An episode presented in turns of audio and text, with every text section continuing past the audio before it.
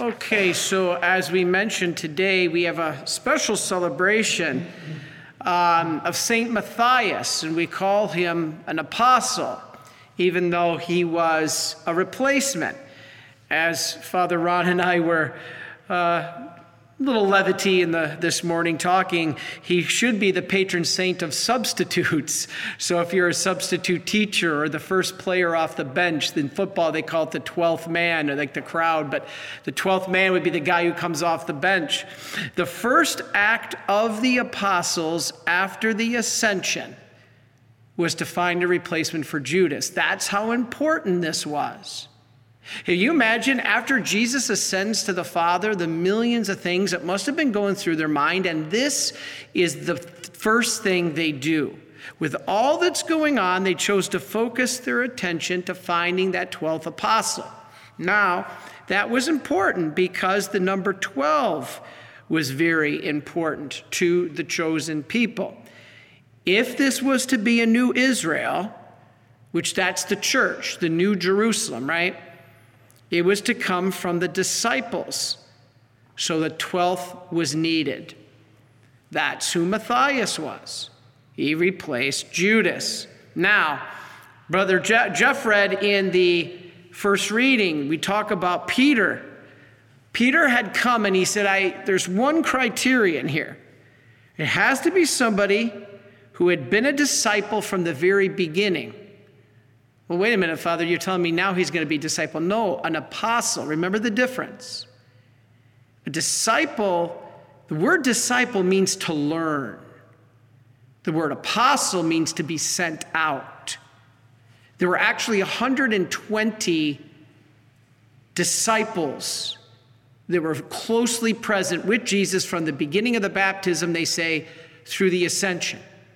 It's from that 120 disciples, which means to learn, they were all learning that they chose the 12 apostles, which means those are the ones Jesus first sent out. All right, so this is important. Basically, Peter says this guy has to have been with us from the beginning, from the baptism by John until the ascension. This is because the new apostle, this 12th man, would most must become or must have been a witness of Jesus. He must have followed Jesus before anyone else really knew him, one of these disciples, to learn from him. Now, it was funny because of the 120, they nominated two. So they felt two really fit this description Matthias, and as Jeff read, Joseph called Barsabbas. All right, not Barabbas, who was there at the crucifixion or was at the trial of Jesus, but Joseph called Barsabbas. Now, they knew that both these two had been with Jesus throughout the beginning, but which one had the most heart to bear witness to the resurrection? Well, the apostles knew that only the Lord could know this, and knew what was in the heart of each. So, what did they do? they cast lots, right? I always laugh because sometimes in prayer we're like, Lord, show us our will. And we always hear other people always tell us, well, pray to be shown the will of God and discern and lead you. And sometimes you're just like, I still don't know. I mean, when I left, I was here with the Marians for three years. I left for a year. It was the best thing I ever did. But I prayed and I prayed and I prayed. And I got permission to just basically stay at the Basilica DC and I prayed. Finally, got to the point I was ready to flip a coin. Lord, I have to, to speak to me. I, I, don't know any other way. I, heads, I leave, tails, I stay. I didn't know. Actually, I left for a year. And that was what God did to show me his bigger plan. It's the best thing I ever did. Now I haven't looked back. But the apostles did something similar. Now, I'm not suggesting this, but sometimes it shows that we're human. So they cast lots to try to say, Lord, lead us here, and Matthias was chosen. Now, St. Clement of Alexandria says that Matthias was not chosen by Jesus for what he had done or who he was, We always hear about, oh, he's the holiest, or he's the hardest working, or he is the nicest, or he is the smartest. Saint Clement of Alexandria said it was none of that.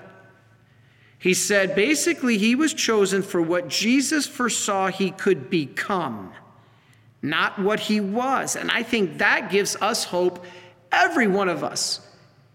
Listening here to this gives us hope. Remember, every saint has a past and every sinner has a future. That's awesome. Because it means, like on Divine Mercy Sunday, the Lord is looking more about what we can become. He wants to wipe clean the past. All right? He was elected, Matthias, not because he was worthy, but because he would become worthy. This is what St. Clement said. So Jesus chooses all of us in the same way. What does he want you to become? Don't get stuck on the past. Don't get stuck on that I made this mistake and that mistake. I've done that many times. We get hung up, and I hear people even say, Lord or Father, I don't go to church because I'd be a hypocrite. You have no idea how sinful I am. I have met people who've told me this, and I'm like, Your sins aren't greater than God's mercy. There's no unforgivable sin except a sin against the Holy Spirit, which is simply refusing to ask for God's mercy. So if you go into the confessional by your own will, you're automatically not guilty of the only unforgivable sin because the only unforgivable sin is not asking for God's mercy. So by going into the confessional, you're automatically not guilty of that first sin or that only unforgivable sin because you are asking for God's mercy in the confessional. This is powerful stuff. So ask, what does Jesus want you to become? Don't get hung up on what you've been in the past. Lord, what is my future with you? It shows also that the apostles looked at it this way. It also shows that the bishops were to replace other bishops. I've had people write to me and say, Father, all those things you say in Scripture applied only to the apostles like Matthew 16, 19, Matthew 18, 18, John 20, 23, whose sins you forgive are forgiven in heaven, whose sins you retain are retained in heaven. Father, he was talking only to the apostles alive at that time. He wasn't talking to a current priest today. Really? Well, you might want to look at apostolic succession. It's the most incredible part of our faith. What is apostolic succession? Just what happened with Matthias. When an apostle that was blessed by Christ and chosen by Christ had either died or left, he was to be replaced. And then these apostles had the authority to lay their hands on Matthias like Jesus laid his hands on them to give them the Holy Spirit. He gave them full authority in his place. Why? Because he knew he was ascending to the Father. Jesus knew he was going to the Father, so he was going to leave these men in his place. That's what in persona Christi means, in the place of Christ, in the person of Christ. So these apostles were given that authority. Now they have the authority to replace the next one in that unbroken line. So when Jesus laid his hands on the apostles, they then laid their hands on Matthias, and he was given the power of the Holy Spirit to perfect or confect the Eucharist, to forgive sins, as it says. This is what apostolic succession is. So you know that line is unbroken. So then Matthias and Thomas and Matthew, they all laid hands on other men who were to become the next bishops. Then those bishops laid their physical hands on the next men who became the next bishops. All the way unbroken to every priest today alive in the Catholic Church. No other faith has an unbroken physical line back to Jesus Christ than the Catholic Church. Yes, the Orthodox, we understand that, but they're not in communion with Rome, so there's a little difference there. But the Catholic Church has an unbroken line.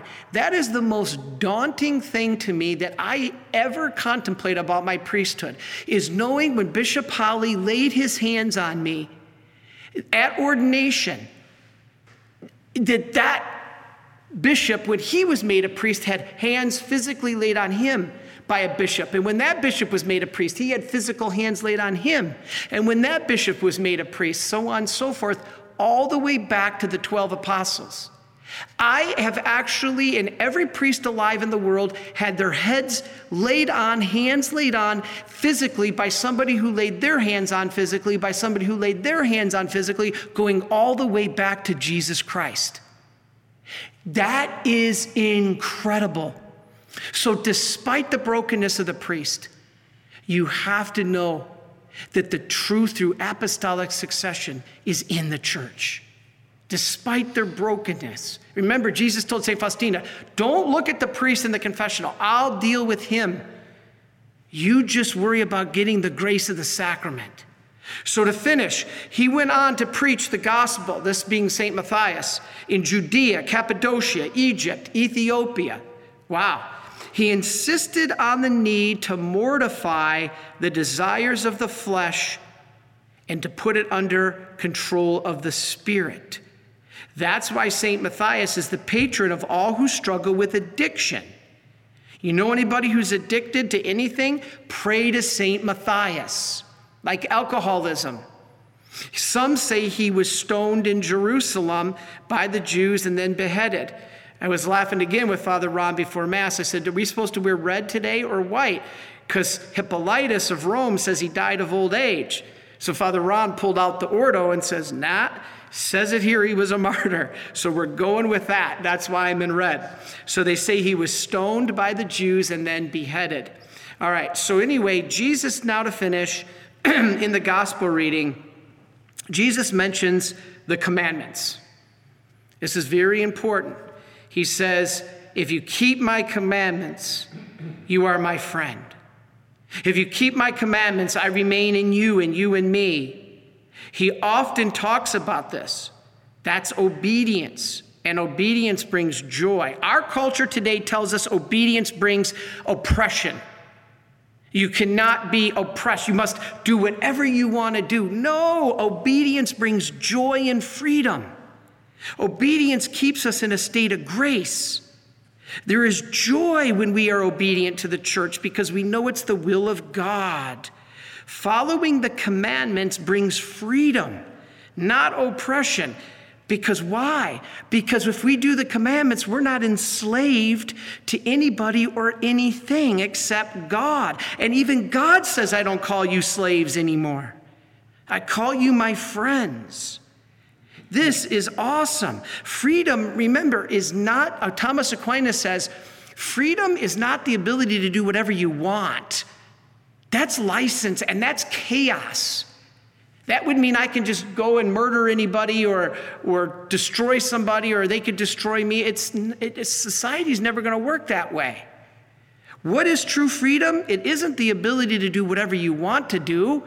Oh, I'm freedom. Uh, get your rosaries off my ovaries. I can do whatever I want. No.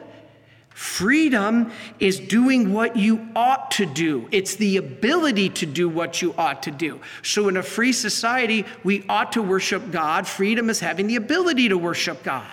Now, those freedoms are being taken away. We have to stand up for those. Now, we are preparing, I want to finish with this for the coming of the Holy Spirit at Pentecost. And between the ascension and Pentecost, this is what was going on. They elected Matthias. Now, in our diocese, Pentecost, excuse me, Ascension was celebrated yesterday. But in most dioceses, it was moved to this Sunday. So I will be speaking briefly on the Ascension this Sunday. But I wanted to leave it with this. In the midst of all that was going on with Matthias, they were preparing for the Holy Spirit. And that Holy Spirit was what we have to prepare for. So, what I was motivated by was the fact that we all know we have a God who's a Trinity. So, when we want to focus, not focus because they're all one, but when we want to especially honor the Father, what prayer do we say? The Our Father. When we specifically want to honor or designate the Son, what prayer do we say? Oh, never thought about that, Father. The Jesus prayer. Of the most powerful prayers we forget in the church Jesus Christ, Son of the living God, have mercy on me, a poor sinner. And do you know that that's listed in the Ordo as an official act of contrition? You can't remember your act of contrition? Oh my God, I'm heartily sorry for having offended thee and I detest all my sins. You can't remember that? Just say, Jesus Christ, Son of the living God, have mercy on me, a poor sinner. It's listed in the Rite as the official, I said ordo, but in the Rite, the official act of contrition. So that is the prayer designated to the Son. So to the Father, we have the Our Father. To the Son, we have the Jesus prayer. Lord Jesus Christ, Son of the living God, have mercy on me, a poor sinner. But what about the Holy Spirit? The Holy Spirit is the power that makes everything go. He's the gas in the car. Your car doesn't go anywhere without fuel. The Holy Spirit. Do you say daily that prayer to the Holy Spirit? Do you even know a prayer to the Holy Spirit? If you don't, please, please stay with us. We're going to share that with you in our live streams coming up. But for right now, I will share with you, we Marians say it every morning and every evening together. Come, Holy Spirit, fill the hearts of your faithful and enkindle in them the fire of your love, who through the diversity of all tongues has brought the nations together in the unity of faith. Send forth your Spirit, and they shall be created, and you will renew the face of the earth. Wow, that's what John Paul prayed when he landed in Poland after becoming Pope. This is powerful. And then we finish by saying, O God, who guided the hearts of the faithful by the light of the Holy Spirit, grant that by the gift of the same Spirit we may be truly wise and ever rejoice in his consolation. Amen. I know that's a little long, but we're going to give it to you coming up on the live streams.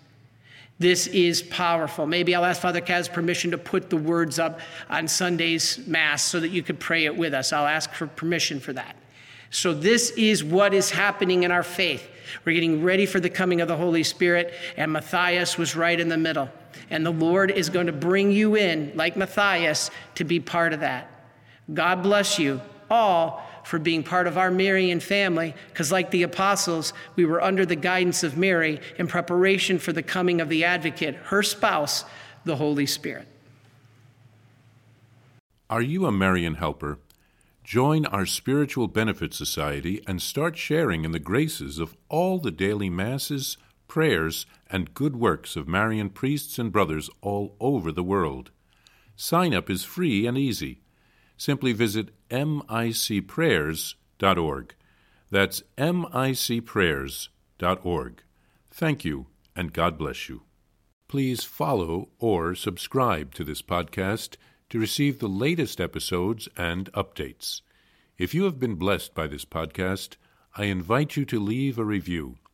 Reviews greatly improve our podcast ranking and will help spread this podcast to other people throughout the world. Are you enjoying this podcast?